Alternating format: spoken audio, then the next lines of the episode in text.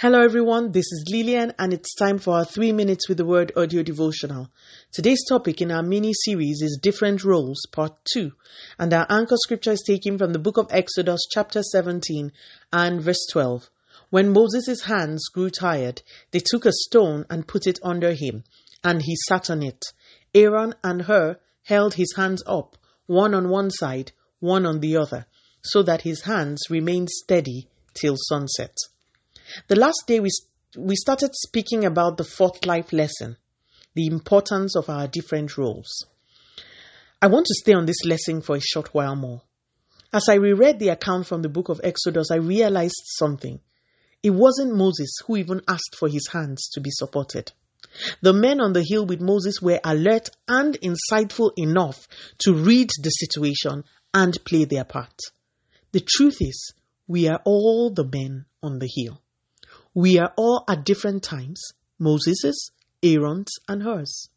And because everything we do in life is a seed, when we are Aaron's and hers to others, we can be sure that God will raise Aaron's and hers for us when we need them.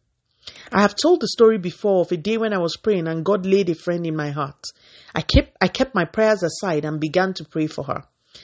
After I prayed, I sent her a message to check up on her and mentioned that I had spent some time interceding for her by the leading of the Holy Spirit. I will never forget what she told me. She said to me that God had asked her only that week to not focus on her issues in prayers and pray for others. She obeyed.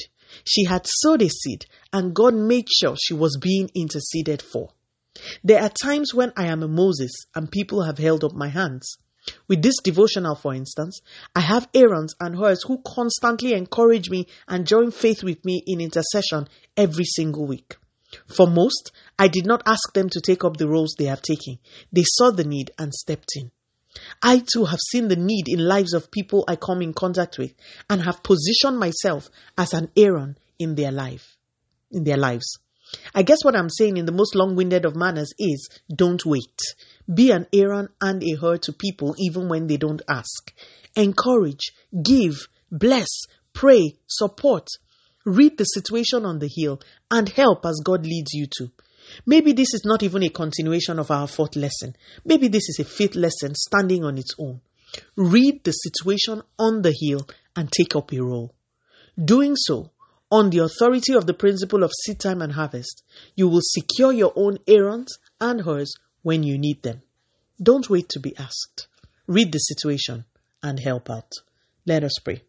Father, in the name of Jesus, thank you so much for your word today. Lord, today we pray that you will open our eyes to see opportunities to help the people who you have placed on our path. Continue to take all the glory, Almighty God. In Jesus' mighty name, we have prayed. Speak to you again soon. If you were blessed, please drop me a line on audiodevotional@yahoo.com or on our website at www.3minutesaudiodevotional.com. You could also follow us on Facebook, Instagram, YouTube, and Twitter at 3 Minutes Audio Devotional. Remember, wrapped up in God's Word is all you need for your change to come. Love you and bye.